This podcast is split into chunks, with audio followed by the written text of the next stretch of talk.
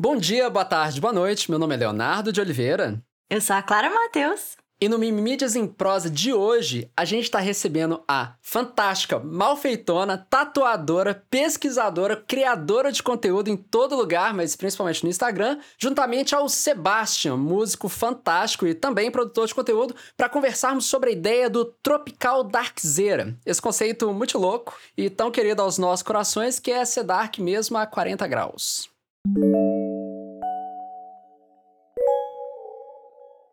Antes de tudo, eu queria dizer que esse episódio só é possível graças aos maravilhosos apoiadores da nossa campanha de financiamento coletivo. Nós contamos com categorias de apoio a partir de cinco reais e é uma ajuda muito importante para o nosso trabalho. É o que permite que a gente tenha independência financeira para produzir o conteúdo que a gente quer, do jeito que a gente quer, sem depender dos caprichos, dos algoritmos, das grandes plataformas. Então, considere apoiar a gente lá em catarse.me barra mimimídias. Tropical Darkzera. De um lado, a gente tem o carnaval, o tamborzão batendo debaixo do sol e gente suada pulando e dançando ao lado do carro de som. A palmeira ao longe, com pássaros coloridos, roupas ainda mais coloridas, com penas, pouca roupa e bastante calor. Aquele calor de quarenta graus entre praias, praças, bares e piscinas. É samba, é pagode, é batidão. Do outro, a gente tem roupas pretas, pulseiras de espinhos e coturno, uma imagem medieval de cavaleiros com espadas e armaduras no inverno nórdico, música pesada, com guitarras distorcidas, vocal gutural e às vezes até um corpse paint cabuloso na cara, com tintas em preto e branco escorrendo no visual bem sombrio, assim, por entre os cabelos longos. No entanto, essas criaturas trevosas existem no Brasil. Não só existem, como eu fui uma delas, o Tavos também, a Clara não exatamente, e carregamos essa raiz trevosa no nosso coração. Só que nessa ideia de ser trevoso e tropical, parece que tem alguma coisa que não encaixa direito, ou melhor, que ainda talvez possa ser melhor trabalhado para ser algo mais nosso, assim, que faça sentido nesse nosso contexto latino, complexo, tropical, festeiro e do carnaval. Daí fica essa pergunta, né? É possível essas duas coisas coexistirem? É possível? E como que a gente faz para ser Tropical Darkzera? Antes de mais nada, Malfeitona e Sebastian, sejam muitíssimos bem-vindos aqui no Mimi Mídias em Prosa e se apresentem, contem um pouquinho aí do trabalho de vocês. É, oi gente, eu sou Malfeitona, na verdade meu nome é Ellen, né, mas ninguém sabe, então é Malfeitona mesmo, a gente chama de Malfei, a gente chama de Finha, que já é um subapelido de mal, Malfinha, enfim. É, eu sou tatuadora, sou artista visual, ah, gente, faço um monte de coisa, faço conteúdo para a internet, eu pesquiso sobre é, internet, né? Faço mestrado em comunicação justamente estudando internet.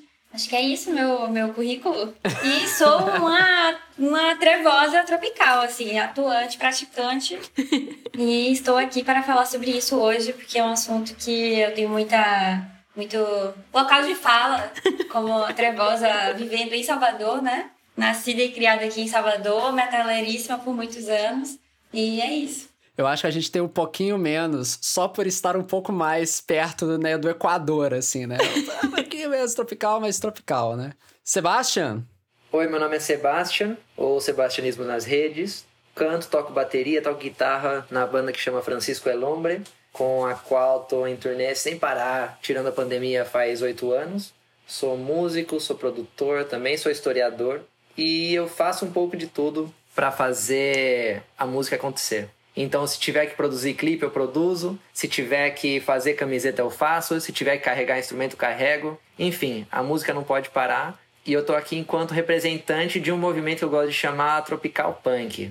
Esse é o meu local de fala, que é a escola onde eu fui criado, onde eu cresci, o que eu aprendi a desenvolver e o jeito que eu vivo minha vida hoje em dia, né? Fantástico, assim. E tá dentro do guarda-chuva tropical dark, né? Porque aí tem todas as, as vertentes dark.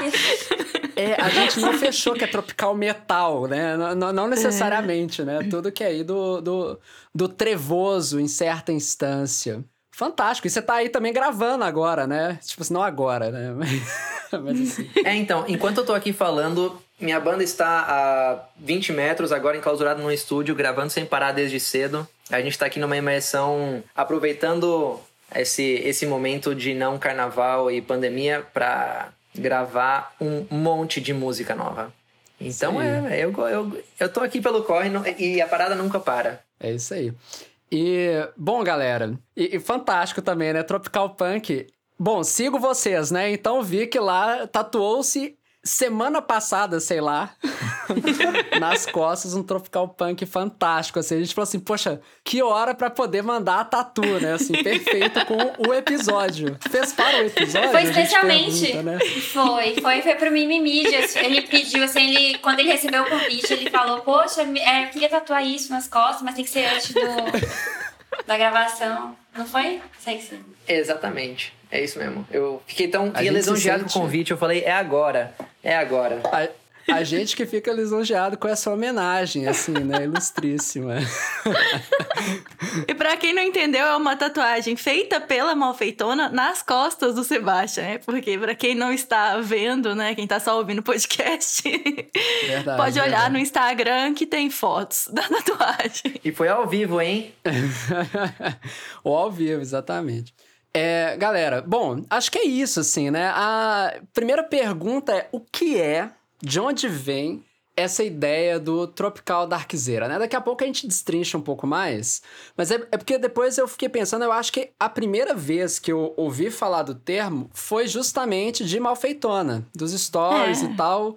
E eu fiquei pensando, será que isso veio daí? Veio de outro lugar? De onde veio esse conceito? Qual que é essa ideia, assim, um pouquinho? É... Ai, gente, a gente se alterna, né, em turnos. Eu vou falar por mim, assim, depois você vai dar o conceito dele também.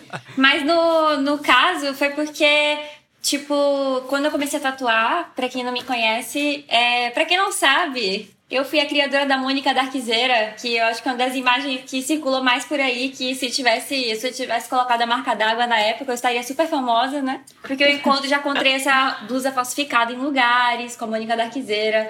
Já encontrei várias pessoas, assim, com grupos de WhatsApp, as coisas diversas que vocês possam imaginar, essa Mônica esteve lá. Ah, inclusive, os estúdios Maurício de Souza fizeram uma versão da Mônica Darkzeira, postaram oficialmente, foi muita moral, assim, eu fiquei muito emocionada. Que legal. E aí, é, eu, é isso, né? Eu cresci uma criança metaleira, tipo, com uns dez anos de idade, assim, eu descobri o metal, fiquei muito metaleira por muitos anos. Só que eu sou de Salvador, eu amo ser de Salvador, eu sou extremamente bairrista, adoro morar aqui, sempre gostei muito de praia.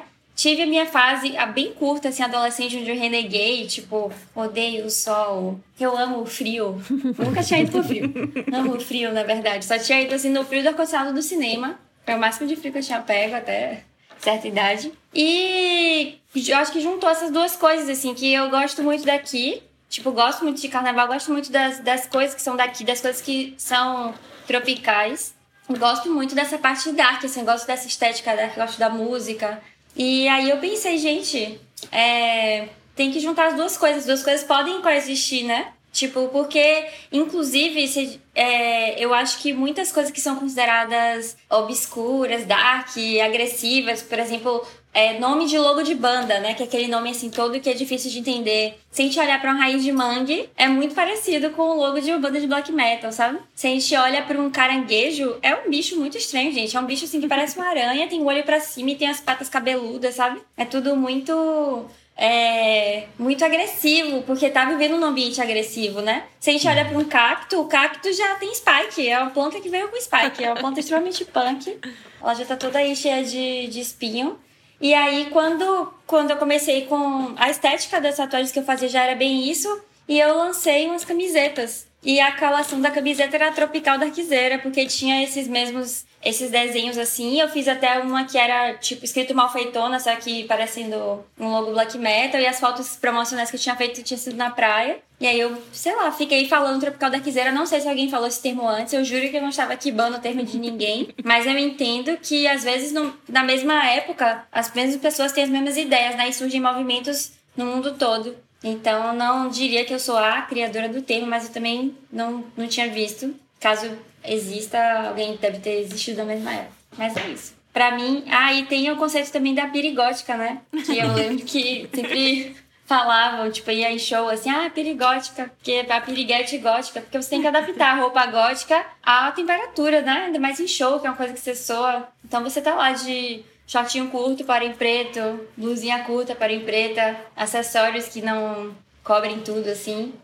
E a maquiagem, né? Mas é interessante. Fantástico. Ah, sou eu agora? É. Pode falar. O, o ruim dessas coisas de videoconferência é inevitável, né? Assim, vai um, vai outro, mas a gente vai seguir na vida, né? E tá tudo bem. Minha, minha experiência, meu contexto, minha relação com essa movimentação tropical darkzera começa de um outro ponto, mas ao mesmo tempo começa num ponto muito incomum, que é o mundo da música. É, eu acho fantástico porque quando você... Como a, a música constrói uma cena. A cena que não é só de áudio, mas é visual também. É todo, tem toda uma bagagem e uma, é, uma estética que acompanha a música, um estilo de vida, uma tendência, uma atitude, um comportamento que acompanha a música, né? A estética do rock sempre teve um pé no que seria a contracultura, né? Uma ousadia, tentando de certa forma ser uma ruptura com o status quo, com aquilo que é esperado da sociedade, né? É, eu sou mexicano, de família chilena, e moro no Brasil desde minha adolescência, e de família mesmo, dos meus irmãos mais velhos, das minhas primas, em casa eu sempre ouvi música latina, de afirmação latino-americana, e punk rock, de gritaria, de foda-se estabelecimento, de, de expor tudo aquilo que, que é tabu guardar, né? Então, pra mim, eu, eu cresci nesse nicho, né? Só que tem uma grande diferença entre o, o que a gente... O que se conhece no Brasil do punk rock e o que é de fato. Uhum. Que poucas sabem que o movimento punk, a primeira manifestação de algo que a gente pode chamar de punk, é latino-americana. É peruano, é com a banda Los Saicos, nos anos sessenta, que começa essa movimentação, é, foda-se o status quo, foda-se o estabelecimento, e vamos gritar aquilo que a gente está mais sentindo, é, que isso, tudo isso começa, né? Então eu gosto de chamar esse movimento de tropical punk, porque é um... É uma, o, o que é o punk, senão a atitude de você fazer tudo você mesmo, de contestar o sistema e propor novas soluções, e essa... contradição ao sistema não é só teórico, é prático. Uhum. Tanto na maneira como você vive, como na maneira como você se veste. Afinal, o, a maneira como você se veste é uma das expressões artísticas mais profundas que a gente pode ter.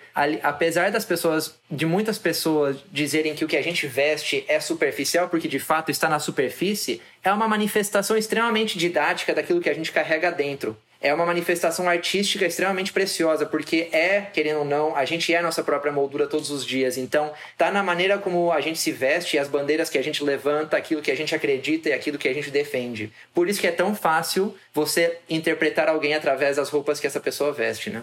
É, como se comunica, né? Assim, é uma, é uma forma de, de fazer afirmações, né? Assim, certamente. Uhum.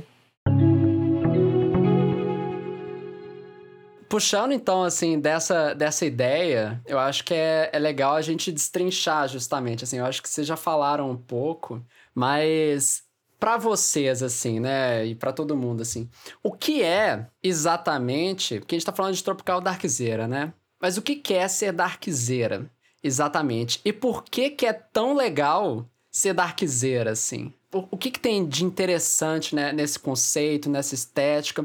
E que nem falou, assim, um pouco nessa afirmação política, assim. Então, o conceito de darkzera, pra mim, mudou muito ao longo dos anos. O que aconteceu foi que eu, na minha pré-adolescência, descobri o metal. Eu gostei, tipo, de tudo que estava representando aquilo, né? É, tanto as ideias que estavam sendo passadas, que... É, me fez pensar muito sobre o certinho que eu deveria seguir o pa... e principalmente a estética também. Eu falo principalmente a estética não só de roupa, mas a estética da, da música, né? O fato uhum. dela ser agressiva, tipo, é um som agressivo, mesmo quando eu estivesse entendendo a letra. Porque todos que eu comecei a ouvir eram em inglês, por exemplo, eu não falava inglês com dez anos. Então eu gostei daquilo, sabe? Eu me encontrei muito naquilo. Eu acho que eu era uma criança bem dark, não sei se teremos tempo de falar disso, mas eu fui uma criança satanista, basicamente. Porque eu fui criada crente, né? Fui uma criança Caraca. cristã. E aí... Não, vou falar, é bem curto. É, bom, eu é fui bom. uma criança cristã e meus pais falavam assim, não, é, Deus não gosta disso, quem gosta disso é Satanás. Aí eu ouvi isso muito sobre tudo, assim, Pokémon, Digimon, Chiquititas, Xuxa, aniversário, Natal, festa de São João, todas as coisas legais, álbum de figurinha, tudo é, Deus não gostava e isso era do demônio de Satanás. E eu acreditava muito em Deus, rezava pra Deus todo dia. E aí depois eu comecei a pensar, só quem Deus gosta... Tipo assim, se, eu, se Deus gostar de mim, eu vou pro céu só com essas pessoas que gostam das coisas que Deus gosta. Deus não gosta de nada que eu gosto. E Satanás gosta de tudo que eu gosto. E aí eu lá bem pequenininha, assim, eu comecei a... Eu acho que eu vou rezar para Satanás. E aí eu toquei o Deus que eu rezava. Obviamente, meus pais não gostaram quando eu comuniquei isso pra eles. Mas, enfim, que eu engraçado. Realmente fiquei um período da minha vida... É, genuinamente satanista, assim, porque me fez muito sentido. Se, tipo assim, o diabo gostava de Pokémon, entendeu? O diabo gostava. E aí eu falei, ok, eu acho que eu vou ser, dançar para o diabo agora.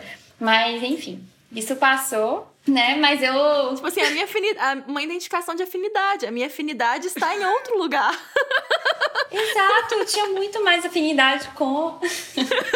O senso de pertencimento, né? Assim, é, tranquilo, achei minha né? turma. Acho, assim. Tá óbvio que a minha galera tá ali. Me senti mais acolhida.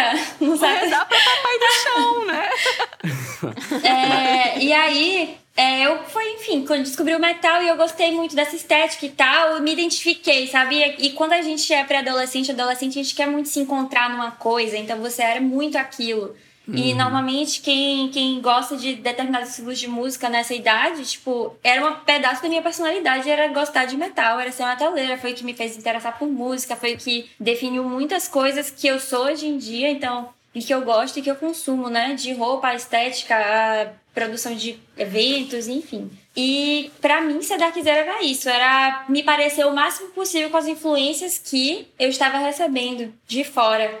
Não, não, é, isso é muito engraçado, assim, porque você tá falando sobre um momento de adolescência, assim, ah, beleza, né, ali é quando se encontrou Darkzêra, e eu também, tipo assim, meu cabelo tá começando a ficar quarentener só, assim, eu tô raspando dos lados e atrás, mas normalmente ele não é mais longo não, assim, mas já foi, eu já tive cabelo até a bunda, assim, andava só de preto, coturno e tal, e é meio engraçado também, assim, tipo, abandonar parte dessa estética Darkzêra, sendo que não necessariamente precisa, existem outras formas de expressar essa mesma É, raiz de, sei lá, né, um pouco falou, né, do, do contra, né, contra a cultura, assim, e, e ter essa, essa coisa da, da própria autenticidade, assim, sim, isso é muito legal. Sim. Mas aí você estava dizendo, sim. Desculpa. Porque, não, porque é justamente, quando eu descobri isso, eu estava me achando muito autêntica, é, só que porque eu tava, sei lá, rompendo com o que meus pais esperavam de mim, ou que a maioria dos meus coleguinhas de sala de aula, ou que as menininhas que estavam nas revistinhas Capricho e Toda Teen, sabe?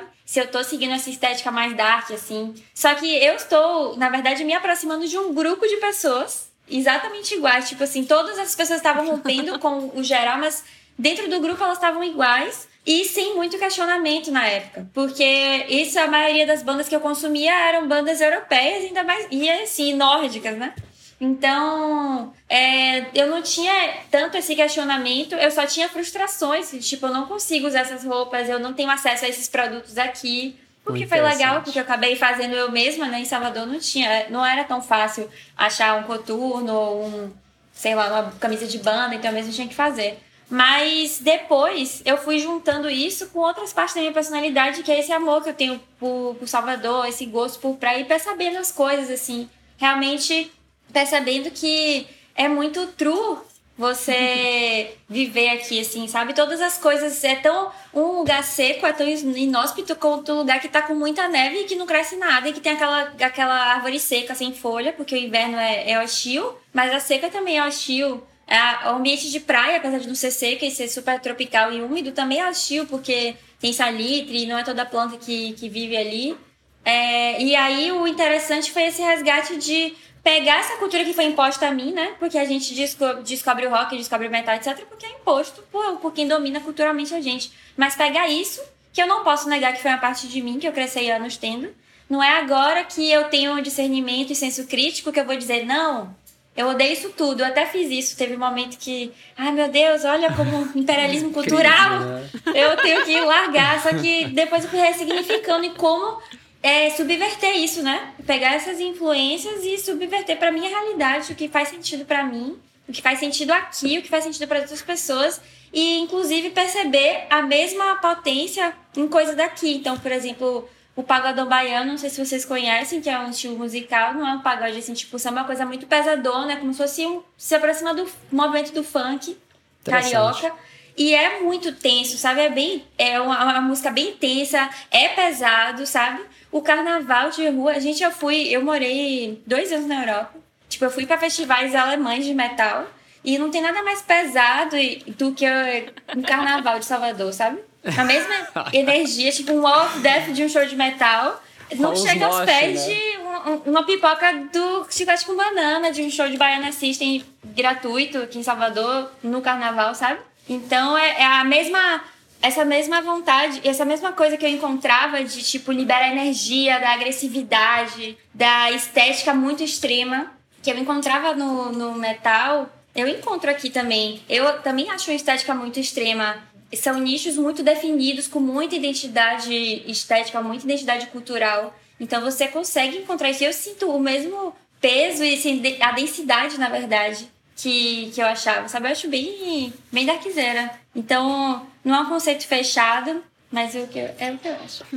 Não, fantástico, porque é isso mesmo, assim, sabe? É, é tipo, tem a ver com... Eu não tinha parado de pensar nisso, né? Uma estética extrema, né? Também, assim, né? Que, que foge ao... Eu vou falar mainstream, né? Apesar de ter as suas confluências, Sim. né? Acabar indo também, mas... que tem a liberdade de ser autêntico em, em um dado sentido, né? Tem muito de empoderamento também. Eu acho que isso é legal, né? Tipo assim, você é dono da sua vida, né? Por isso que é agressivo, né? Às vezes, assim, o, o, no metal, assim, especificamente, né? E aí, esse empoderamento, ele reverbera em outros lugares também. Não precisa de ser só, só esse darkzera nórdico, né? Que você tá falando, assim, especificamente. Lá, europeu ou então americano, né?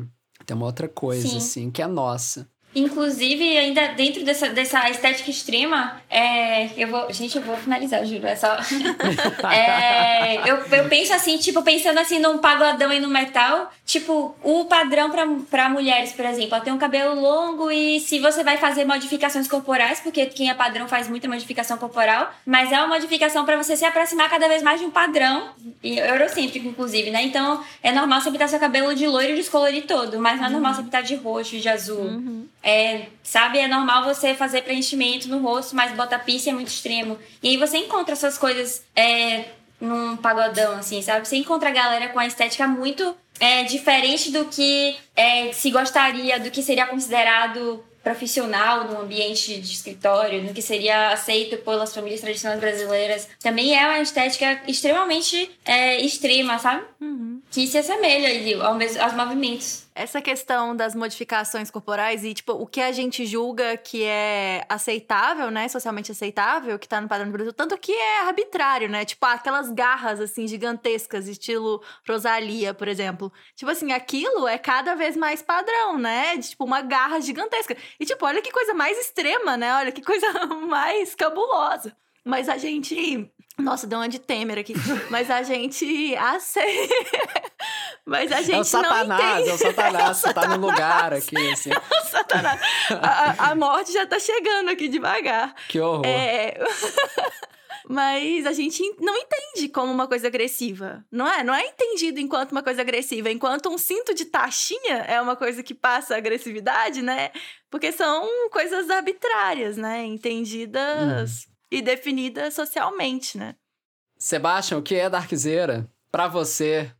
Eu associo muito a manifestação darkzera à manifestação estética da contracultura, sabe? Eu acho que a contracultura tem várias manifestações, porém, eu acho que o principal surgimento na cultura, assim, século vinte, da contracultura, vem associado ao rock, porque é no século vinte que a indústria musical... se apodera do mundo e, da, e dos meios de produção musical e estéticos através da, do rock and roll, né? Então, a contracultura, como a gente conhece hoje, e, é, e a estética da contracultura está diretamente relacionado à indústria musical é, espalhando o rock pelo mundo, né? E, obviamente, que a indústria musical, é, eu estou falando de um ponto de vista estadunidense e europocentrista, né? Uhum. Mas é muito louco porque... Apesar da, do rock, a indústria musical e essa, essa imposição, né, essa, esse imperialismo cultural terem se reafirmado a partir da contracultura, eu acho que foi plantada uma sementinha que eu acho que é muito importante a gente prestar atenção, porque é a sementinha da revolta, uhum. né? É a sementinha de que algo não está bem, né?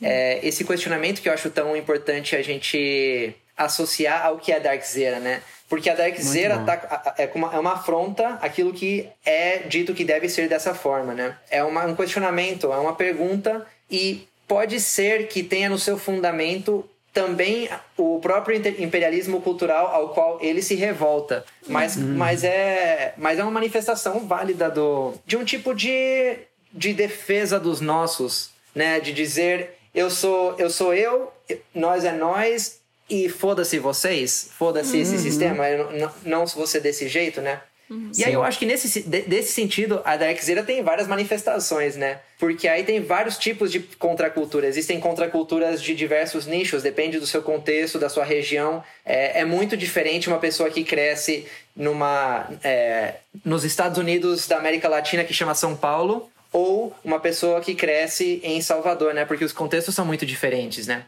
E, obviamente, os contextos sendo diferentes, as manifestações da contracultura serão naturalmente diferentes, né? Numa, numa família toda cheia de rock e já darkzeira, a contracultura vai ser outra coisa, né? Vai ser justamente, assim, ser contra aquele Exatamente. Status quo, aquela imposição, né? E é louco porque, assim, é... o rock... É tudo, é tudo geracional, né? Se tem uma... Pais e filhos dificilmente concordarão entre si, e tem essa transformação constante de pensamentos, de movimentos, né? E o rock, na América Latina, é, se massifica com a indústria musical, né? Que é uma indústria musical é, estadunidense. E essa massificação do rock, essa massificação da rebeldia do rock, é, na verdade, uma rebeldia estética. Não uma rebeldia hum. necessariamente de significado. Por quê? Porque, querendo ou não, o que chega aqui, o que chega no México, chega no Chile, o que planta a sementinha da rebeldia do rock são músicas em inglês. E, querendo ou não, é, um fuck you, fuck you, fuck you é praticamente música instrumental, sabe? Hum. Então fica a rebeldia estética, fica o cabelo esquisito, a roupa rasgada, a roupa que se destaca, que, que é uma rebeldia válida, porém carece de, na verdade, uma vontade de transformar social. E, querendo ou não, a transformação social necessária na América Latina é muito diferente da transformação social necessária na Europa. Por isso que eu acho muito importante a gente, quando, a gente, quando eu falo do punk tropical, é porque são as manifestações do punk na América Latina. Existe uma relação, com certeza, com o punk de outros cantos, mas os contextos, as necessidades e as movimentações latino-americanas são muito particulares, né? Uhum. Muito legal a questão de ter chegado só à rebeldia estética, especialmente porque quando a gente pensa no visual punk, essa rebeldia estética, ela é assinada por uma estilista, né? É Vivienne Westwood. Uhum. Então, tipo assim, é uma coisa criada pra vender e assinada por uma estilista. Então, assim, realmente, a, a voz do... Aquela, aquela revolta, ela não é traduzida. A gente tem a questão visual, que não precisa de tradução, mas a gente pega aquilo que é feito de uma forma muito pra vender, né? Pela indústria da moda. Então é muito, muito legal. Acho uma leitura muito correta, assim, do processo. Interessante. Isso é uma coisa que confesso que é, me, me causou uma certa crise identitária quando era mais novo, que inclusive foi essa crise identitária que levou a Francisco el Hombre. Porque antes de tocar na, na, na banda Francisco el Hombre, eu tinha banda de punk rock, vivia uma cena de contracultura, eu organizava as festas de punk rock, recebia as bandas de punk rock em casa. Porém, algo não me soava muito bem, porque o rock no Brasil é extremamente estético, sabe? É muito bunda mole. Sério, é, é, mas é. A minha saturação, o meu ponto assim de explosão, foi quando eu parei pra pensar, velho, que quase todo o gênero musical é mais punk do que quem vivia o punk rock quando eu vivia. Então eu falei, quer saber, gente? Pra mim, o rock morreu, eu preciso redescobrir. E a Francisco el Hombre foi o processo de redescobrir e descobri que, na verdade, existe um outro tipo de punk, que é o punk tropical, que são as manifestações que podem acontecer na América Latina. E aí, assim, eu vou até dar um nó na nossa pauta aqui, porque faz sentido. E aí, assim, beleza, né? A gente... Essa cena dark local, que nem se falou muito, bunda mole, né? E aí, se a gente pega, por exemplo, a, a, a ideia... Não é a cena dark local, mas se for do rock especificamente, é com o rock que eu tô na cabeça. Mas, por exemplo, na cena rock, parece que tem, tipo assim, um, um repúdio da galera mesmo a abraçar a cena e produção local, assim, né? O Tavos, que nos ouve, é, ele tinha uma banda chamada Engradado, que eu também fazia muito parte Era da produção. Era sua banda também, né? Hã? Sua banda é, minha... também, para. É, é eu, só banda músico, vocês, eu só não era músico, eu só não era músico. Fazia ah. os clipes, fazia parte da produção também com o pessoal. E aí, assim, era uma angústia, cara, porque era... A gente falava do nosso contexto, cantava em português, e aí tem essa vibe de que o rock em português não dá certo. Essa ideia de que não funciona, né? E aí, por que que vocês acham que acontece isso, né? Por que que tem esse, esse certo repúdio com o local, dessas cenas especificamente, e essa vontade, assim, pelo que vem de fora, né? Pelo gringo, como se fosse. Véi, porque o, a rebeldia proposta pelo rock é extremamente conservadora, sabe? É muito diferente... Quando chega uma letra em inglês e você é ensinado gera- geração através de geração que isso é legal, essa rebeldia, esse rebelde sem causa é extremamente gringo e ele, na verdade, é extremamente conservador porque ele não, provo- não quer provocar mudança, ele só quer continuar tirando a onda dele, né? O rock massificado é um ponto de vista extremamente homem branco hétero, sabe? E o homem branco hétero não tem esse interesse de mudar as paradas, especialmente se ele não entende a letra que está sendo falada. Então, se você pega, por exemplo, é, o show do Roger Waters, roqueiro clássico,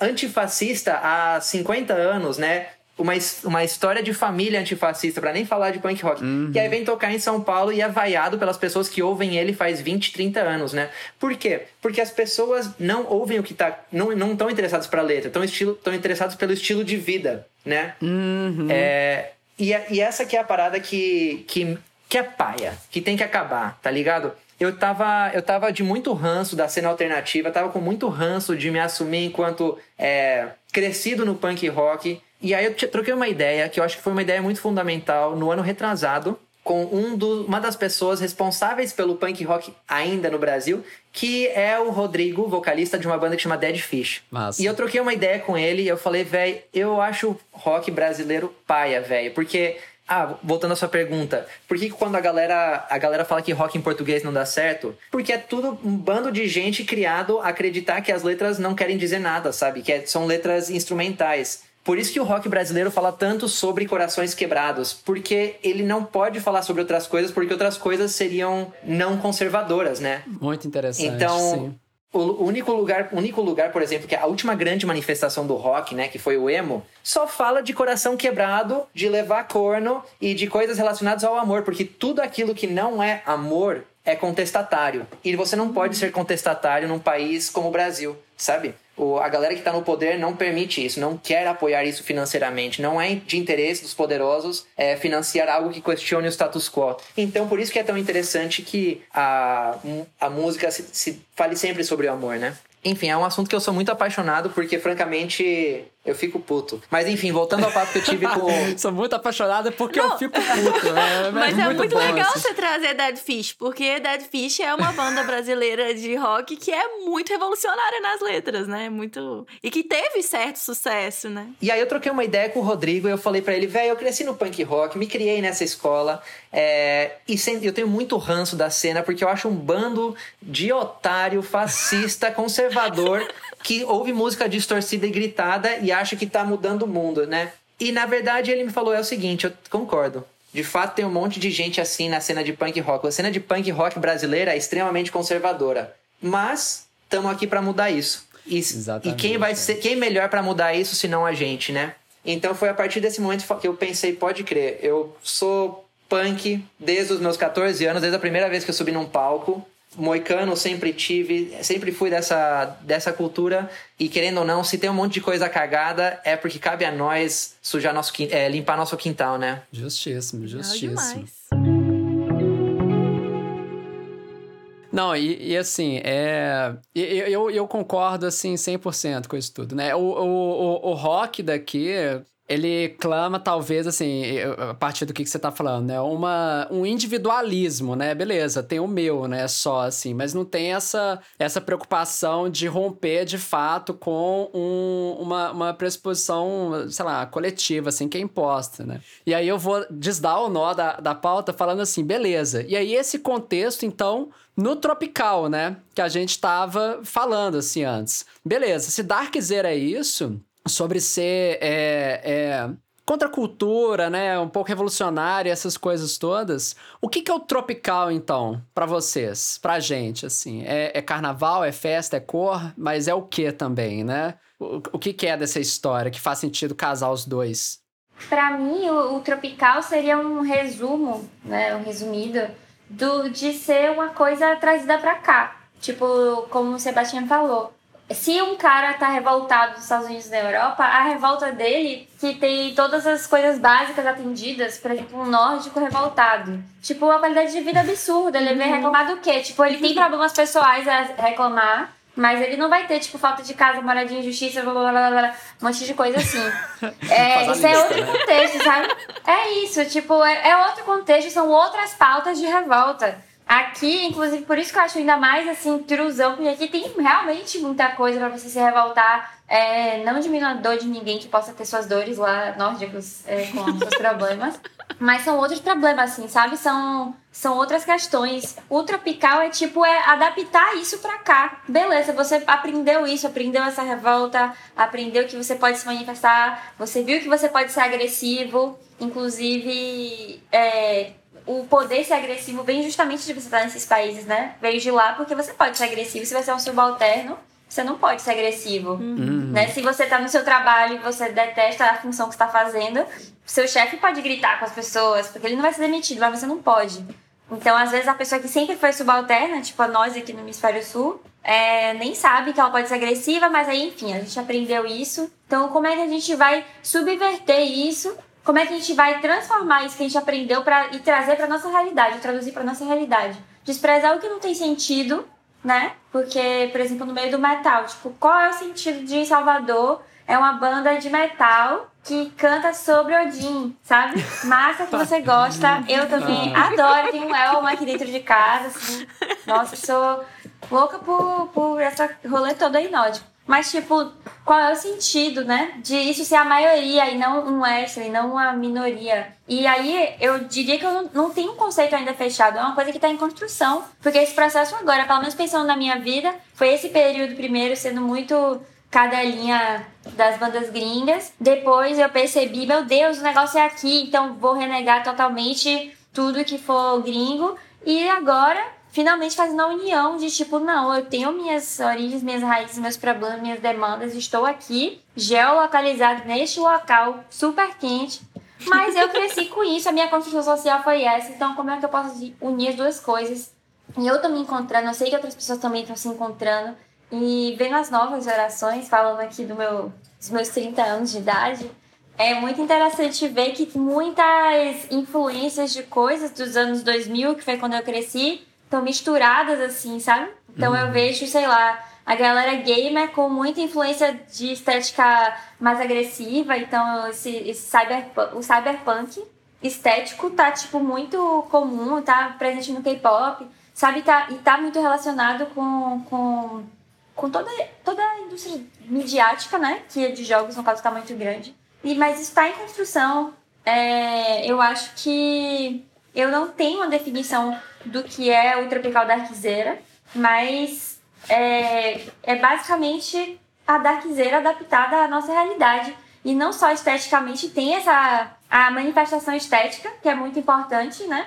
Que, como o Sebastian falou, é uma coisa que está na superfície, é a forma de comunicação. Você comunica, se alguém te viu só por dois segundos e você está todo de preto, mas com roupas ao mesmo tempo frescas, é, por exemplo, eu tenho roupa de praia, eu consigo montar um set, equipo um set de praia inteiro, canga, bolsa, boné e biquíni, estou completamente com roupas de praia, mas todas são pretas. É, isso é, inter- é interessante, sabe? Isso causa, inclusive, isso também é um rompimento até dentro desse meio brasilidades, porque hum. eu tô também muito inserida no meio brasilidade e é muito estranho, tipo, se eu vou para um, pra um pagodão, é, tá todo mundo de shortinho curto e blusinha curta, etcétera. Só que com roupas muito coloridas. É, também tá seguindo um padrão, também é muito nichado, né? Se você vai pra uma praia, as cores dominantes são cores claras, cores coloridas, temas tropicais, assim, de tipo...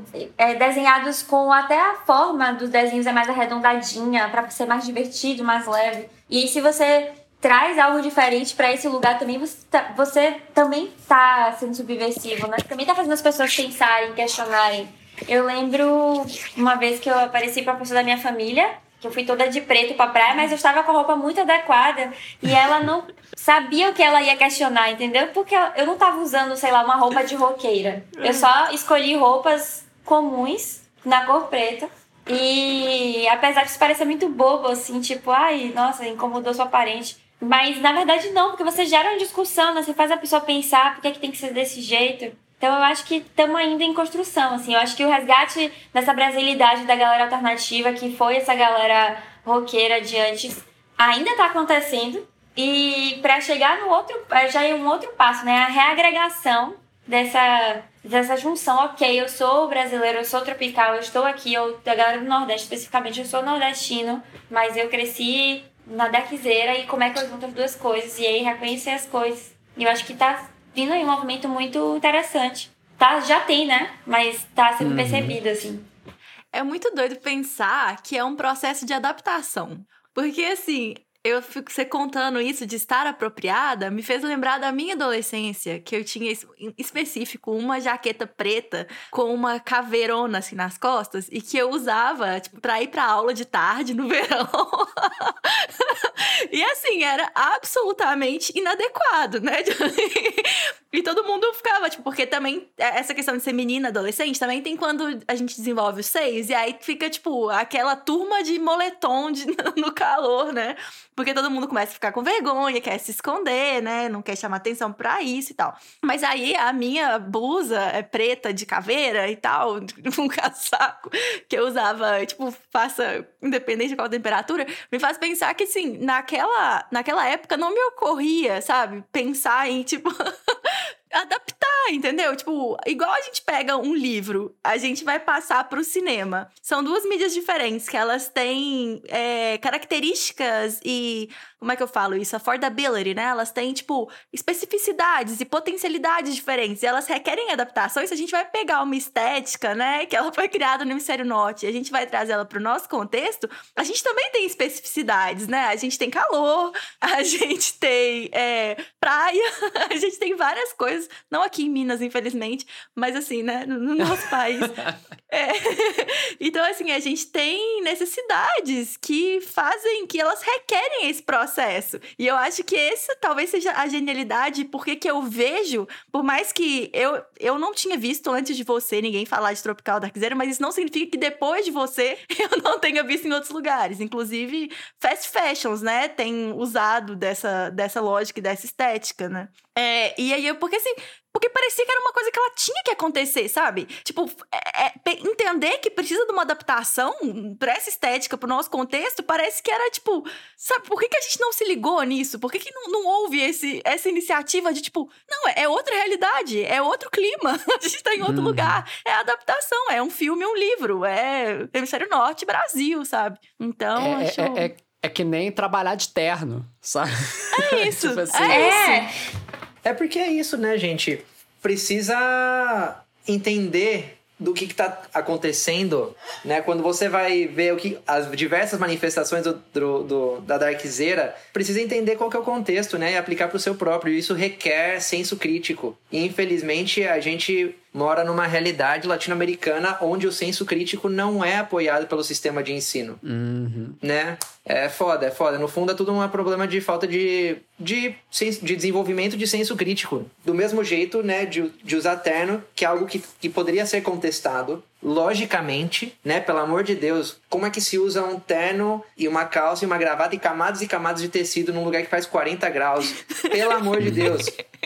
Enfim. Por que, que o advogado precisa, né? E algo tão básico como isso, como a contestação disso, é, é, é tão básico, e, e isso continuar existindo é uma prova de que existe pouco senso crítico, né? E, e, e aí, assim, é, é voltando para essa provocação, assim, né? Que isso é o quê? A gente olhando pro Hemisfério Norte, querendo ser o Hemisfério Norte, assim, né? E aí tem que... Tanto o terno quanto a galera metal da de preto, moletom, sobretudo, coturno, indo pra praia, assim, sei lá. Ô, Léo, eu acho que a gente podia nesse, aproveitar esse momento pra você que é advogado, que tá ouvindo nosso podcast, implementa aí, ó, Tropical Advocacia. Boa, né? Por que não, né? De você, entendeu? depende só de você. Pelo amor de Deus, não faz sentido. Você não precisa viver isso. A gente não precisa ser uma mímica do hemisfério norte. Não faz sentido Exatamente. Você usar terno quarenta graus, mano. Não faz, entendeu? Não Conversa faz com seus parças. Resolve aí, mano. Inclusive, já tá sendo implementado. Na quarentena é só da cintura pra cima, tá de boa, né? É cinquenta por cento, né, do, do traje. É, cinquenta por cento, cinquenta por cento revolucionário. Mas, é, mas que é isso, assim, a gente meio que tenta... É, e, e que eu gosto dessa, da, da junção do tropical com o Darkzera, assim, né? É, é a gente tentar fazer esse esforço é, descolonizador, né? Ou decolonizador, eu sempre erro, não sei se tem S ou não tem. Mas esse esforço descolonizador de a gente tentar não se ver pela ótica que dos gringos lá, sabe? Tipo, da forma como a Europa olha pra cá e como a gente se vê, as, tenta se espelhar na Europa, isso não é possível. Ou nos Estados Unidos, né? E como isso também não é possível, né? E E sobre como que também é a gente entender, assim, sobre que existe uma, uma, uma potencialidade daqui, assim, sabe? Uma coisa que a gente não precisa de pegar emprestado, todo um simbólico pronto para poder... É, sei lá, né, fa- falar o que quer falar e se manifestar como quer se manifestar. Eu ainda tô na crise, talvez, olha só, que eu não, ainda não fiz o retorno ao Darkzera completo. Tá, talvez tá em transição, assim, né? É, é essa coisa. Venha. Tá mais na negação é. ainda. É. Mas quando, quando eu falo do... Ai, meu Deus, como eu vou colocar isso? É só, só pra... Quando eu falo assim, ah, mas é que a gente pegou essa rebeldia do Darkzera e trouxe pra cá... É, na verdade, eu acho que o que eu tenho percebido não é nem que, tipo assim, ah, eu vou adaptar o Darkzera pro tropical. E sim perceber que existe essa mesma agressividade Darkzera em vários outros movimentos que são genuinamente daqui desde sua raiz. Muito e aí, bom. Identificar, sabe? Isso que eu acho interessante. Mas, assim, eu percebi, o meu olhar veio dessa, dessa criação darkzeira eurocentrada, não sei o quê. Me abriu os olhos pra isso. Mas, graças a essa abertura de olhos, eu consegui... Graças a ela, primeiro eu reneguei tudo daqui, mas ao mesmo tempo depois me, me faz olhar para aquilo e achar aquilo muito pesadão, muito denso, muito agressivo também. Então, o caranguejo, é acho o caranguejo um exemplo assim, maravilhoso, perfeito, de bicho darkzeira, assim, per- perfeitamente darkzeira. E aí, assim, é... então puxando a pergunta, assim, né? Então, como que a gente é, consegue tornar, assim, né? Do, de, de, se apropriar desse, desse Darkzera, né? Como fazer com que, por exemplo, essa cena rock, por exemplo, é, não seja tão conservadora, né? Como fazer essa lógica de ter uma ótica do contracultura mesmo, local, assim, isso também reverberar um pouco mais, assim. Como ser Darkzera mais tropical, né? Assim, especificamente. Você tá querendo um tutorial, Léo? É, é, é pra você mesmo? Não sei. Tudo começa pelo questionamento, né? Por você... ver o que você gosta, ver o que você se sente na obrigação social de fazer e se perguntar e se questionar o porquê, né? Eu acho que isso é um ótimo jeito de começar, né? É, a gente tem tantos códigos de etiqueta, de vestimenta e comportamento que não fazem sentido algum e um bom jeito de começar a representar a contracultura é se perguntar o porquê quando algo te causa desconforto, né? Então, como por exemplo, é, se certa roupa que você usa te causa desconforto, se certo tipo de comportamento te causa desconforto, é, o questionamento é um bom jeito de você começar a ser darkzeira tropical. Hum. Não, mas, mas justo, justo, né? Assim, sei lá, ser colorido me causa desconforto, vamos supor, né? Mas também essas roupas assim... E a gente tá... É engraçado, né? Que, que, que a roupa tá sendo ponto de, de argumento, assim. Mas é, é isso que você tava falando mais cedo, Sebastian, né? Tipo, é uma expressão de, de algo, né? Também, assim. De um discurso, né? Por que não? Isso, e uma, uma coisa que eu gosto do... Desse visual gótico, desse visual dark... É, o, eu, eu sou mexicano, o México é um país extremamente roqueiro já é, há várias gerações, né? E é um lugar onde a cultura gótica do preto, do darkzera... O darkzera no México é muito forte, muito presente, né? É, eu acho que mais do que no Brasil. E uma coisa que eu gosto do Darkzera, já assim, para além das questões políticas, para além da questão do status quo, e falando meramente sobre as manifestações é, emotivas, emocionais da contracultura, é que o que eu gosto das movimentações da Darkzêira é que reconhecem que a vida não é apenas bela, apenas perfeita, uhum. sabe? E eu acho isso ótimo, velho. Porque eu acho que quando eu tô numa tendência que é só uma cena linda, só um, uma foto colorida, só nota, acordes é, maiores, me mostram...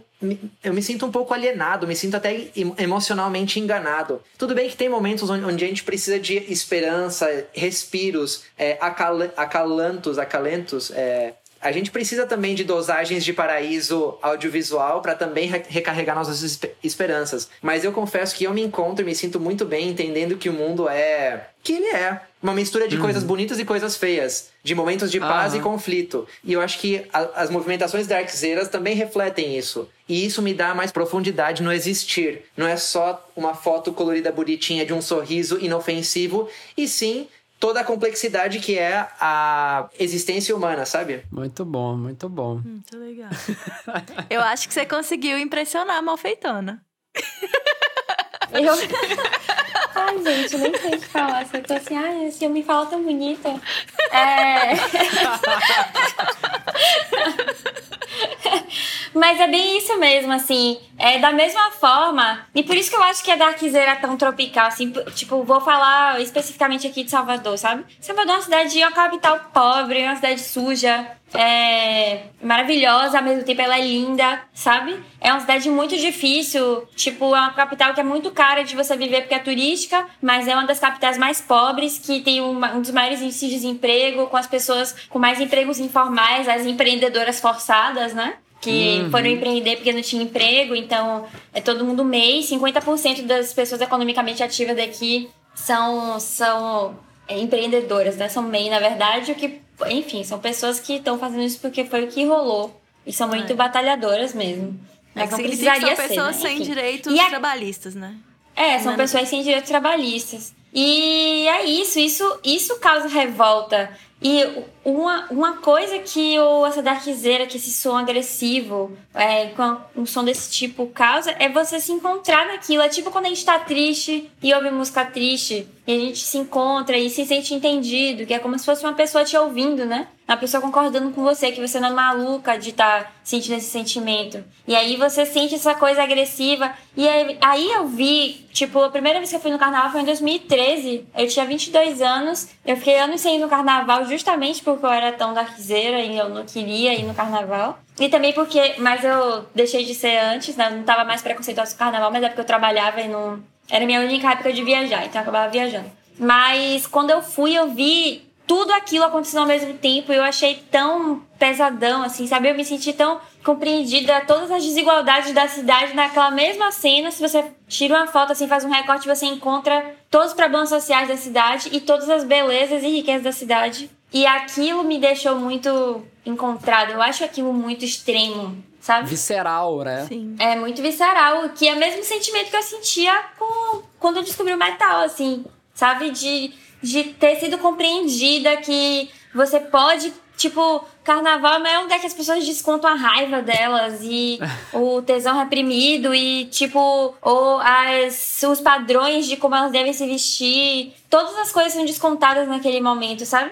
E isso é muito similar a você ouvir o Rage Against the Machine, sei lá, e estar tá e, e tá numa rodinha, entendeu? Não tem diferença.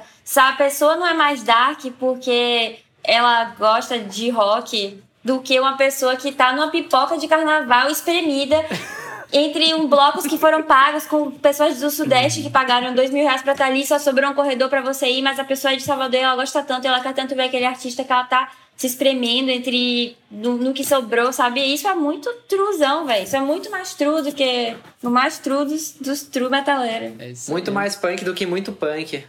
É, diria a maioria. É...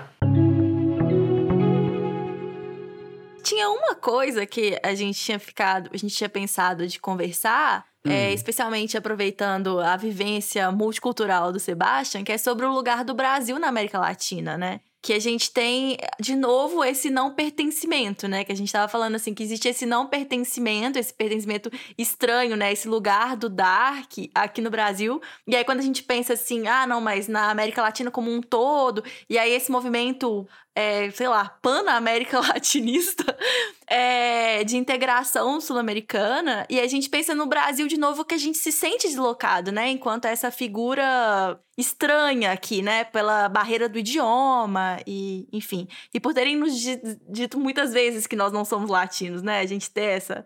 essa mentalidade esquisita, assim. Mas é, é isso, né? Acho que, acho que era uma boa aproveitar para terminar assim. Sim. Eu não sei se eu entendi a pergunta, mas eu adoro falar sobre esse assunto, então eu vou falando. Eu acho que... Não é uma bola, pergunta. É, eu, eu, a gente só tá jogando a bola pra você. Vai, esse assunto. Brasil na América Latina. E Tropical Darkzêra. Em primeiro lugar, dia. Antes de mais nada, eu acho que a língua tem pouco a ver com o, motivo, o real motivo por trás do que poderia ser uma integração latino-americana. Porque, hum. querendo ou não, é, se fosse a língua a, a, o problema, a gente estaria tão mais distante dos anglófonos do que dos é, hispanofalantes, não é? é? E eu acho que eu gosto de recomendar para todo mundo um livro que eu acho que é fundamental, que é As Veias Abertas da América Latina.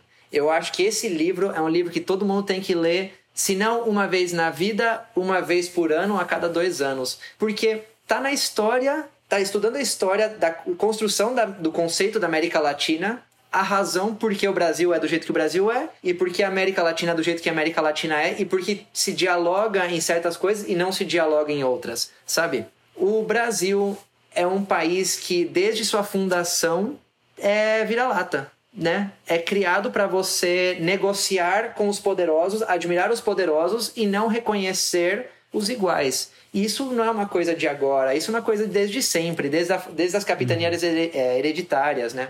Já a construção da América Latina espanhola teve um processo levemente parecido, mas também levemente diferente, porque teve uma identificação em comum, porque de fato todos eram colônias espanholas, né? Então você vê várias, é, vários revolucionários como São Martín e Bolívar que tentaram unir a América Latina. Então existe uma identificação maior entre os países da América Latina, porque de fato já houve várias movimentações históricas que proporam essa unidade. Agora, movimentações que propuseram uma unidade Brasil com a América Latina são poucas. Por quê? Porque a população brasileira, é, historicamente, não olha para a América Latina, não se identifica enquanto América Latina. Tem Brasil e tem Europa, né? O Brasil e Estados Unidos. Tem o que é, o que é bom, né? A referência uhum. do bom é sempre o, o, o europeu, e isso não é de ontem. Eu estou falando isso de duzentos anos, de quando é, o Brasil tinha que dialogar comercialmente com Portugal, com Inglaterra, com França, uhum. né?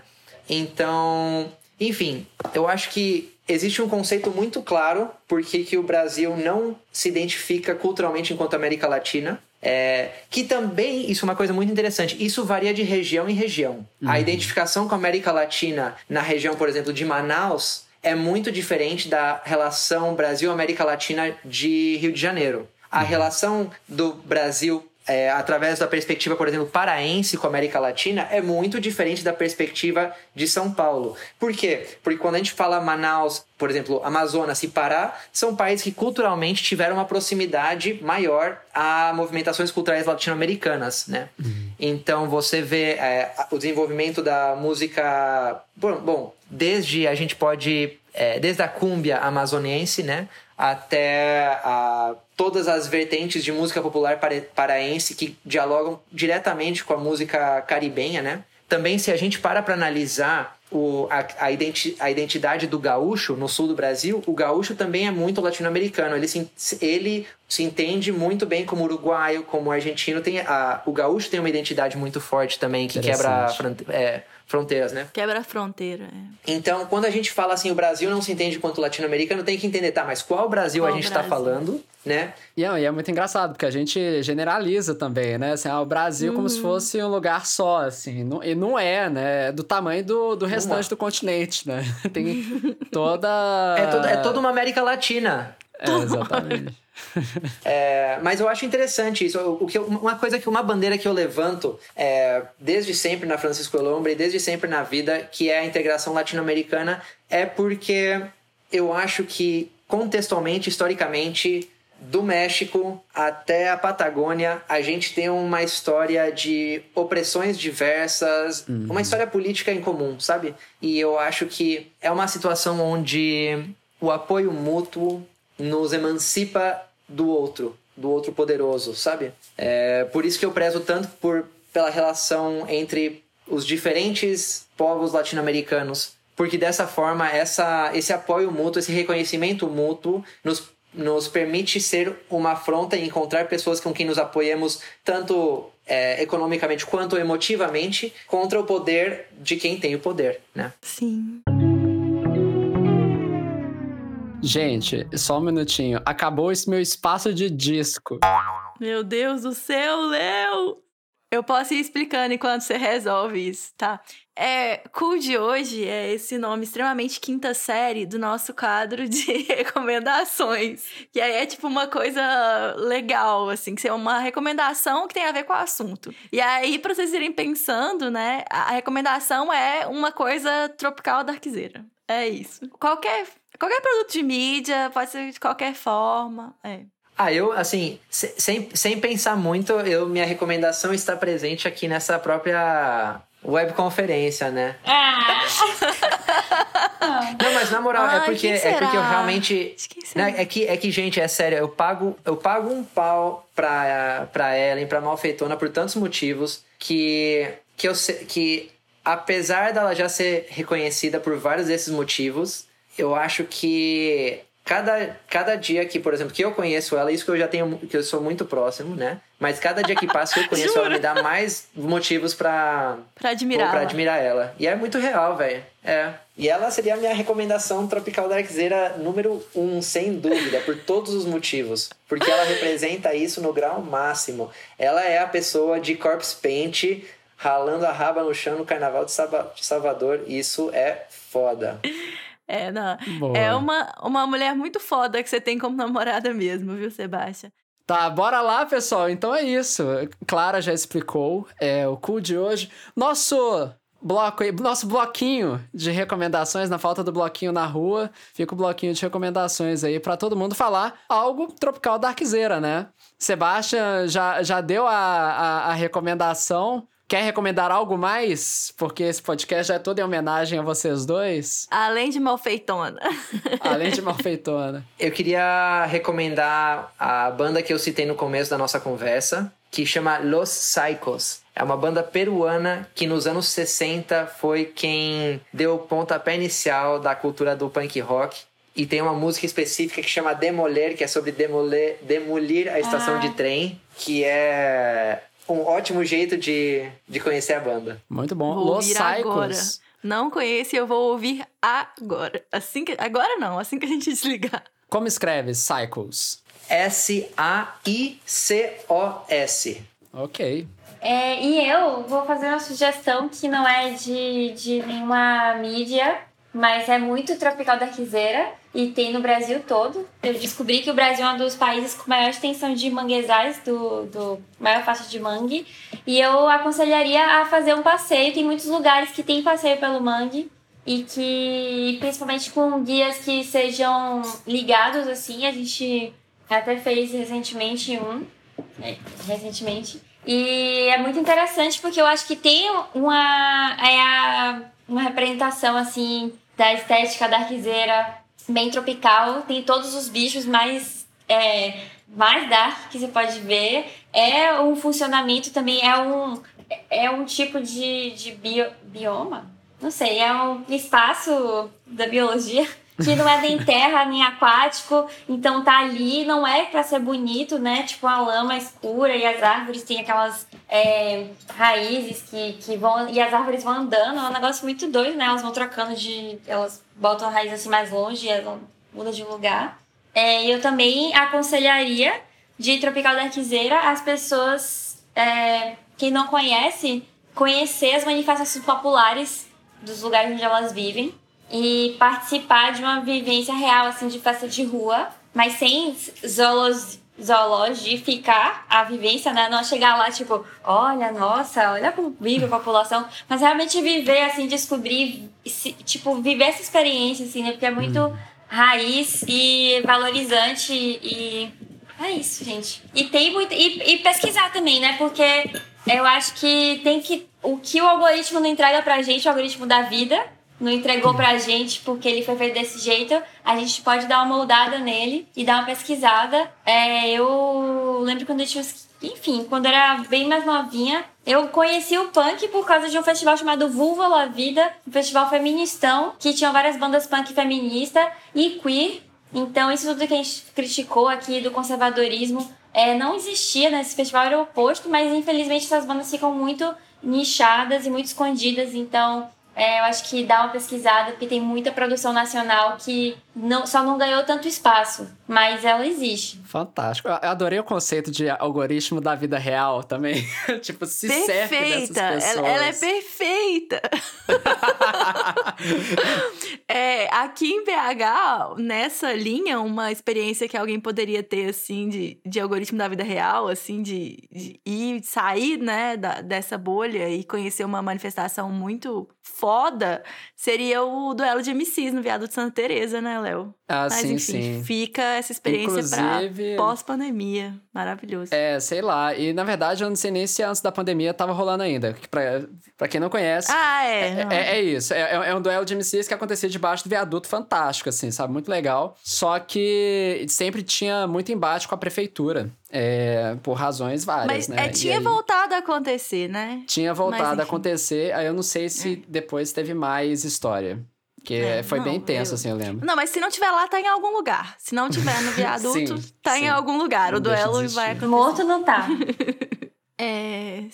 Eu, uma minha recomendação? Sim, ou você ou quer que sua? Eu fale? Eu, eu tenho uma.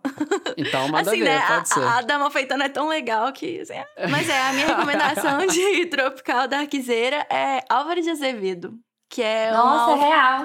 É, que é um autor do romantismo brasileiro, que é bem darkzeira.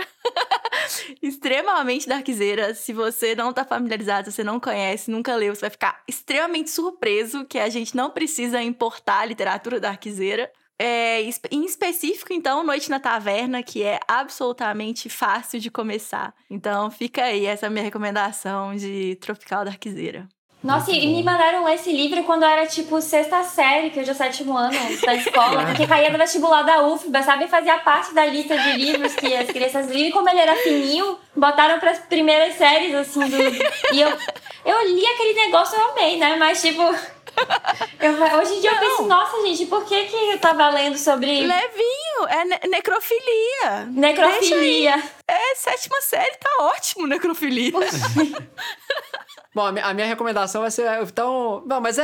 é ó, puxando o saco, na verdade, porque a gente tá falando de... Cons- é, consumir cultura local também, né? Assim, né? Apoiar os artistas daqui. E tem uma galera fantástica que é do rolê rock Belo Horizontino, que inclusive acompanha o canal e são fantásticos realmente. Antes do canal existir, já colava ah. no, nos rolês deles, que era o J. Quercia, que é fantástico que também.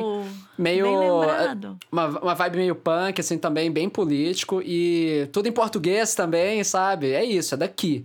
E é daqui, daqui mesmo, Belo Horizonte, assim, local da cidade, assim. Sim. Aí eu queria... Fica a recomendação, de fato, tem uns sons muito massa aí, escutem. E, e é um punk festivo, Nossa. Né? É bem legal. É um punk festivo, era do mesmo rolê do Engradado, inclusive, assim, essa, essa vibe toda. Véi, eu acho, acho a cena de B H uma coisa incrível. Sério, tá extremamente efervescente, extremamente rica. Eu sou muito... Eu gosto muito de investigar as movimentações do underground, né? É, uhum. Que antes de ser membro do underground era fã e consumidor assíduo e continuo sendo, né? Uhum. E eu... B H é uma cidade que sempre me impressiona, porque tá com uma efervescência cultural... Bru... Sempre teve uma efervescência cultural brutal, né? Mas eu sinto que agora tá num momento, assim... Nos de cada anos, nome que me aparece, tá muito foda. Tá muito legal, que cidade tá muito especial. Gosto muito de B H, tô com saudade de tocar. Vocês é, precisam muito vir aqui, pós-pandemia. A gente precisa muito Nossa, dar uns rolês. Boa. Nossa, mercado novo, gente. Pelo amor de Deus, tem tanta coisa incrível pra gente fazer aqui. Aguardo vocês. É, aguardo... Aqui pós-pandemia. A, Essa cidade shows. Aqui é legal demais também. Aguardo shows. Aguardo shows. Inclusive, gente, falando ainda sobre tropical, indicações Tropical Darkzêira, é, eu não sei se vocês souberam, teve, tem um, um artista que fez versão punk de Bairro da Pisadinha, no seu clipe e tudo, que, que está aqui presente nessa live. Muito bom. Eu indico, acho que vale a pena. O, o, bom, o bom é que se indicam, né? Assim, é isso, assim. Não, mas aí... Mas é, não, não chegou ainda a hora dessa indicação, né? A oh. gente fez várias previsões de morte. A gente não imaginava que a gente ia morrer de amor. Oh. Ai, é muito bom. Ah, é que, é que é foda não ficar falando essas coisas. Faz, faz dez dias que não vejo ela. Uma eternidade, é, eu tô né? aqui. Muito bom. Ah, pra quem ficou meses grudado, vinte e quatro horas. Nossa, gente, eu chorei já, esses primeiros já, três já, dias já pra ma- dormir. Matando saudade aqui ao vivo. É, ao vivo é. Pra quem tá vendo ao vivo, né? Ou no podcast, pra quem aí tá escutando, essa saudade fica eternizada, né? Aí nas plataformas de streaming de sua escolha. A gente está disponível em todas elas, já começa a puxar. Todas as plataformas. Mas vocês vão se reencontrar em breve, né? É, imagino. É. Algum dia.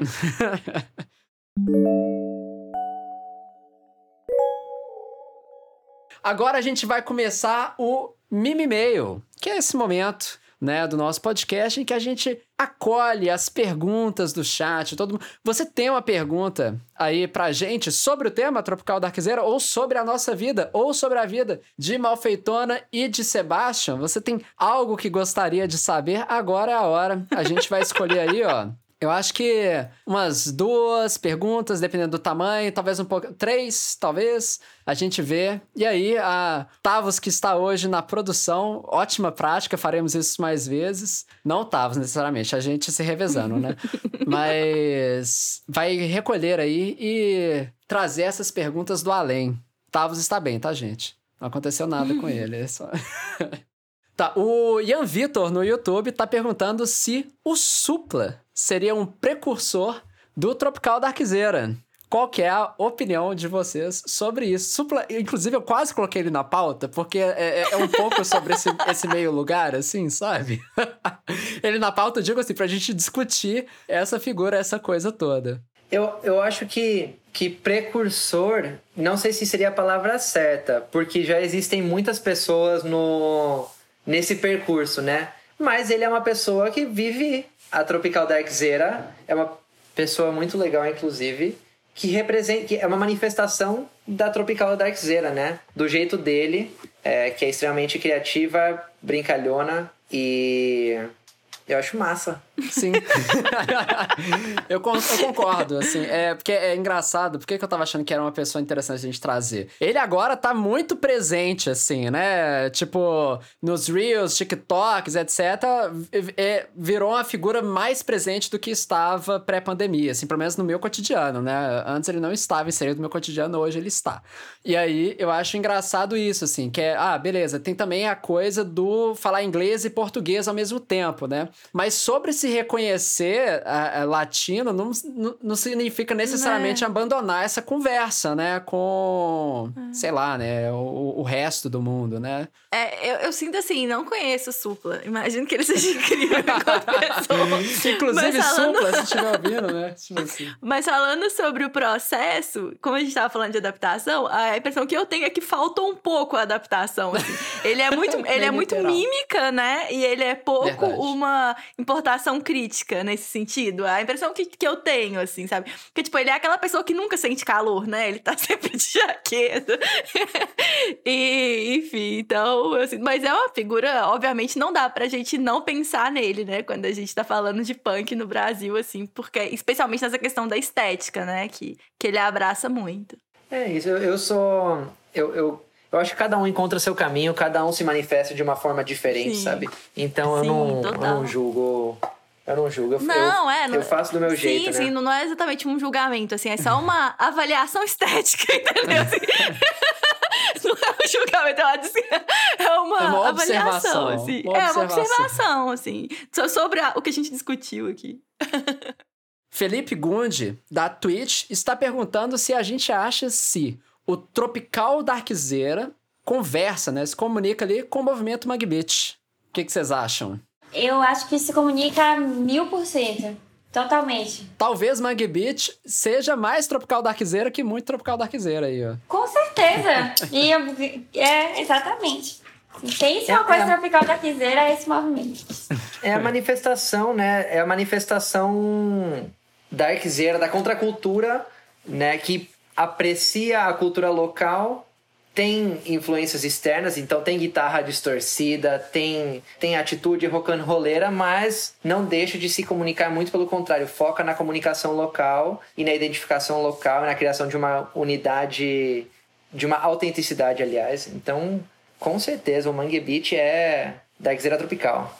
E é muito legal que você puxou isso, porque, assim, querendo ou não, sei lá, no rock, etcétera, tem muita coisa que é muito elitista, né? E aí a gente puxa pra Mangue Beat, não, necessariamente, assim. Beleza. Última pergunta? Ou alguém tem mais alguma observação? Então, próxima pergunta. Última pergunta, pessoal. Saideira. Taiguara, no YouTube, perguntou pra gente se nós achamos, né? Se acham que as condições reais inibem a fantasia de horror no Brasil. Não cabe a metáfora. A tragédia é muito real e literal. Ai, que dor.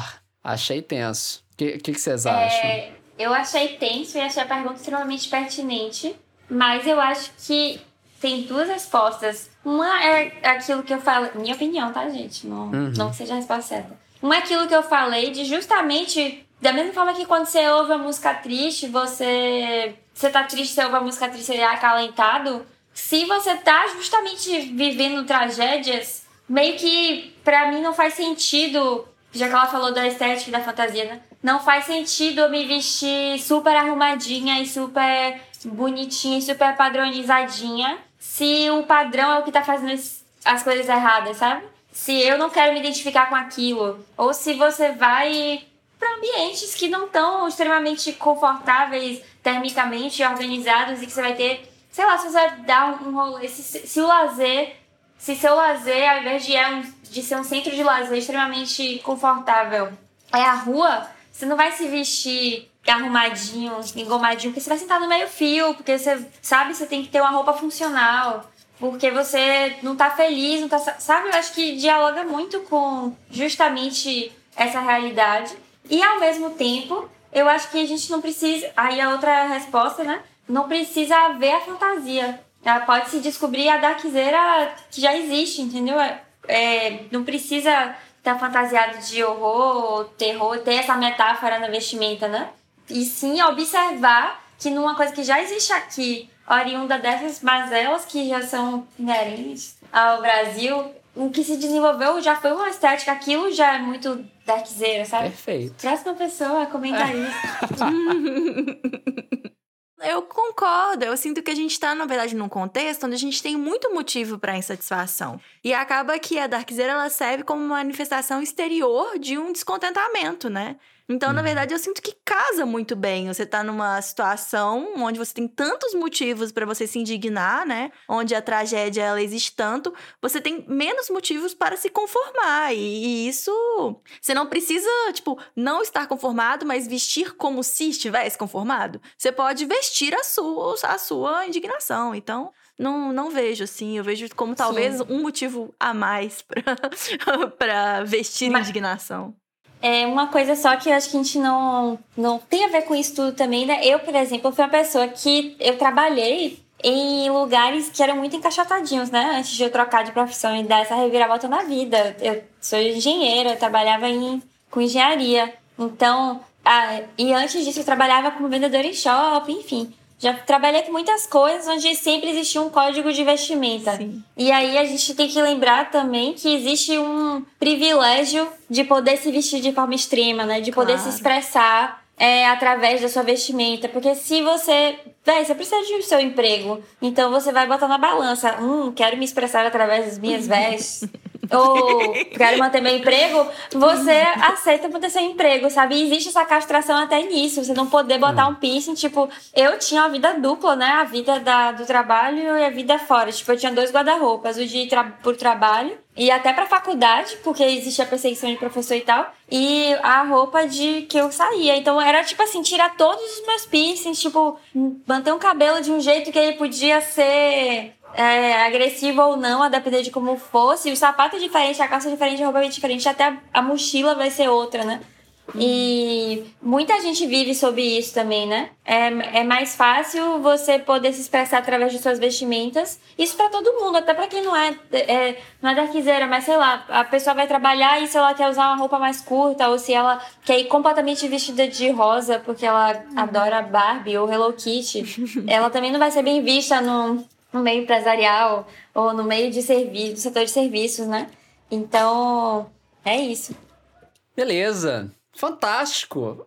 Um prazeraço receber vocês dois aqui, Malfeitona e Sebastian. Assim, é, não poderia falar mais, assim. Muito obrigado, foi muito legal. Acho que o papo foi, foi bem, bem interessante, assim. E aí eu queria que, poxa, façam o jabá de vocês aí. O, o que ah, que... E eu queria só deixar meu depoimento de pessoa que acompanha pelas redes sociais. Eles são tão legais quanto na internet, gente. Ai, boa. É, é o medo, né? Sabe aquele penso... medo assim, nossa, será é. que eles são legais? Verdade, eles são. Eles são duas pessoas super legais, super simpáticas. Estão aprovados. É, falem aí o, que, que, o que, que nos aguarda de vocês, ou então onde que a gente pode seguir vocês, assim. Malfeitona, Sebastian. É... Você tá embaixo, assim, na minha tela, aí você tá apontando pro lado, é tipo... É, ótimo. É... Ó, gente, eu sou Malfeitona, minhas redes todas são arroba Malfeitona. Para minha grande sorte, ninguém nunca fez login com esse nome. Toda rede social que surge, ou antigas, tudo é arroba Malfeitona. Então, e-mail, YouTube, é, Instagram, TikTok, onde eu sou uma completa anônima. É, até a rede nova aí, Clubhouse, que surgiu. E é isso. Deixa eu ver o que mais. É, eu... eu... Não sei se o Bitcoin vai me apresentar, mas é isso. Veja, entrem lá nas minhas redes que vocês vão ver o que eu faço. Eu atualmente tenho produzido muito conteúdo, é basicamente é de humor, mas é humor consciente, tem crítica, tem arte visual, tem desenho, tem tatuagem também, porque eu estou tatuando um pouquinho. Estou terminando a dissertação de mestrado que está me enlouquecendo. É, espero produzir muito esse ano, tenho muitos planos para esse ano que eu ainda não quero. É um grande segredo, mas está aí. E dentre... E... Sebastian vai se apresentar ainda, mas eu queria dizer que este homem faz muitas coisas, gente. Eu moro com ele, ele faz, tipo, ele fez um C D inteiro em muito pouco tempo. Não só da Francisco, tem a carreira solo dele, que eu pago muito pau, não é porque eu me relaciono. Na verdade, me relaciono com ele porque eu pago muito pau pra ele. E eu acho ele muito incrível. Só queria dizer isso, já que eu sou a pessoa quieta do relacionamento e nunca fala nada, mas eu tenho muita admiração. Só puxar saco pra Malfeitona falando uma coisa em específico, que é, ela é a pessoa que melhor domina a arte do stories do Instagram. Tipo assim, se tem um perfil no Instagram que você deve seguir, assim, se você liga pra minha opinião, é o da Malfeitona, é arroba Malfeitona. Tipo, ela é brilhante na arte dos stories. Então, só... recomendação, siga a Malfeitona. Mas siga o Sebastian também, que ele também é ótimo. É mesmo. Siga a Malfeitona. Sebastian. Ó, siga a Malfeitona. É, é, isso, é isso que eu digo. Não, Sebastian, não. É que, não, é que na moral, na moral, é porque é isso, velho. Essa é uma pessoa fantástica, não tem, não tem, não tem igual, sabe? Tipo, na moral, assim, é a pessoa mais inteligente, engraçada, trabalhadora que eu conheço. E tudo isso com senso crítico, assim, ó, velho, é de outro mundo, sério. É tipo... Sério, é, é absurdo. E eu acho que o que ela propõe a fazer, o que, o que alavancou ela publicamente, que, que são os desenhos dela, né? Que é essa arte tão anti-arte, tão anti-pop, é, tão anti-padrão, é revolucionário, sabe? Eu acho ela uma das artistas visuais mais revolucionárias do Brasil, eu acho uma das tatuadoras mais revolucionárias, e não só isso, eu acho que ela é uma das personalidades mais revolucionárias do Brasil, porque o que ela fala é necessário e ela fala de um jeito que eu acho que é foda, porque ela consegue fazer uma das militâncias mais coerentes que eu já vi na minha vida, com uma atitude extremamente convidativa e firme e convicta ao mesmo tempo. Então, eu acho foda, velho. Sinceramente, sério, é...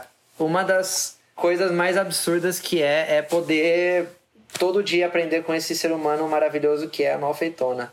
Então, sigam Malfeitona, pelo amor de Deus, e arranja todo mundo que vocês conhecem pra seguir, porque, velho, é... a gente vive um momento onde o American Way of Life já era. Agora é o Instagrammer Way of Life, né? A parada, o influenciador tem muito, tem muito poder, tem muita influência, né? E eu acho que, sinceramente, Malfeitona, Ellen, é a influenciadora mais foda que existe. Porque, além de tudo isso, além de dela, dela dominar a ferramenta da comunicação e, a, e ser uma pessoa meio vírus no sistema que espalha a informação que é tão necessária e tão mal divulgada, seja pela densidade da informação ou seja pela dificuldade de passar essa mensagem, ela faz de um jeito foda e ainda por cima é mestra, tem mestranda nisso, é especializada nisso. É a, a primeira pessoa no mundo a estudar a relação de redes sociais e trabalho, velho. Ela é muito foda, enfim. Eu posso ficar horas falando dela, pois... oh, enfim. Eu vou... Fala do seu trabalho, fala para as pessoas assistirem calma. Olha só, que tema, que vídeo Cara, bom, que é bom que você tem, que tem tanto a ver com Fantástico. O assunto. Manda todo mundo assistir calma, seu vídeo. Você também tem um trabalho muito legal. Pelo amor de Deus. é... Deixa eu ver. Eu lancei, lancei um disco que chama Sebastianismos. Lancei no... no na semana que estourou a pandemia, que tá muito legal o disco. Tô, neste momento, fazendo a pré-produção do meu próximo disco.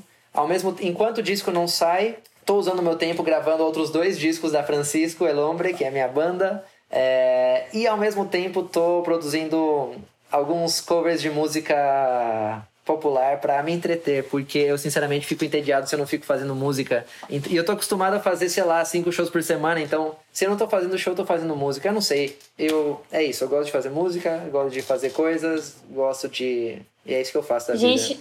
Não, peraí, eu vou falar agora também, né? Já que essa pessoa não quer se auto-apresentar. É... Você... Por então, favor. Né? Assim, modéstia à parte, eu acho que eu realmente tenho um ótimo senso crítico. Eu não estaria dividindo a vida com uma pessoa que eu não acho incrível, porque eu não tenho tempo para isso. A vida eu amo a só, infelizmente. Eu não acredito que há outras. Eu até gostaria, acho que seria... melhor, eu acreditar.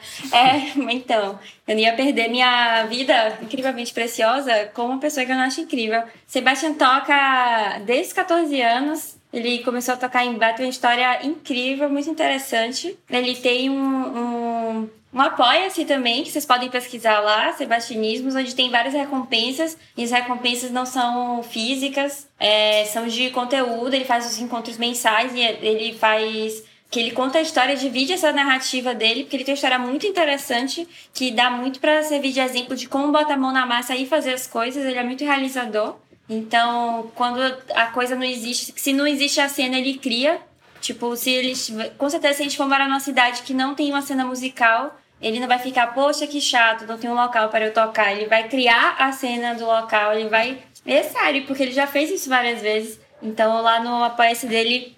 tem modalidades que você pode chegar ou só ouvir as histórias, quanto também Sebastian Pitaqueiro, onde ele, se a pessoa está produzindo um trabalho, ele ouve, pitaca e dá conselhos, assim. Todo mundo procura ele para perguntar como fazer as coisas, o que é que tá achando, para pegar direcionamento, porque ele realmente sabe muito. E ele produz muito, quando ele fala assim, ah, você fica parado, eu não, não gosto, mas é, não é tipo assim... ah, vou ficar tocando violão. Ele simplesmente do nada faz um C D e grava todos os instrumentos e produz tudo. E é muito mão na massa, porque é isso. Ser artista independente no Brasil, não dá pra você pagar por todos os serviços, né? E aí ou você aprende a fazer, ou você tem amigos que aprenderam a fazer, mas que só vão ser seus amigos também. Se você é desse mesmo rolê, também fomentador de, de cultura.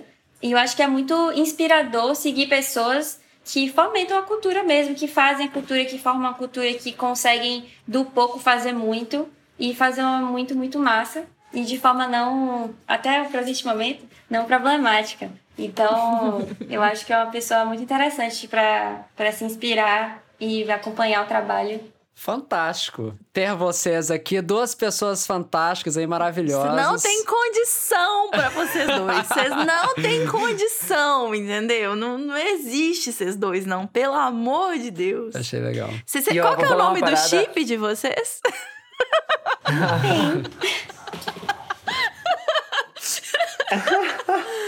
esse, esse... Malfeitismos. ah, esse, esse relacionamento é muito Tropical Darkzêira. É isso aí. Ai, gente, que, que amorzinho. Sem nenhuma dúvida, o nosso, nosso episódio do podcast mais amorzinho de todos. Que... é, sim, certamente. Muito amor pra vocês. Que não falte nunca amor pra vocês. Muito bonito isso. Sim. Que vocês têm. Bom, pessoal, é isso aí? Então é isso aí. O Mimi Mídias em Prosa fica por aqui, mas você pode continuar nos acompanhando aí, além de Malfeitona e Sebastian, né? Eu tenho também aqui Clara e Leonardo, né, nas redes sociais. Você me acha no Twitter, no arroba leo__bos, no Instagram, no leonardo__bos. No Twitter eu sou arroba Clara Matheus e no Instagram arroba Clara Matheus underline. O Mimi Mídias em Prosa só é possível graças aos nossos apoiadores do Catarse. Vem também você conhecer a nossa campanha em catarse.me barra Mimi Mídias. O Mimi Mídias em Prosa é editado pelo incrível Tanekoshima. E se você gostou desse programa, não deixe de seguir, favoritar, comentar, interagir, seja lá como for, ali na sua plataforma de escolha, onde você ouve seus podcasts. Caso você queira entrar em contato com a gente, manda uma mensagem ali pelo Twitter mesmo, por arroba Mimi Mídias. E caso você você ainda, por alguma razão absurda, não conheça o nosso canal do YouTube, acesse youtube ponto com barra mimimídias. Você também pode acompanhar as nossas lives semanais agora, e assim, várias por semana, né? Inclusive, assistir a gravação deste podcast, ele está lá gravado em twitch.tv barra mimimídias. O Mimimídias em Prosa fica por aqui. Um beijo no coração e até mais. Tchau, tchau. Tchau. Tchau. Tchau.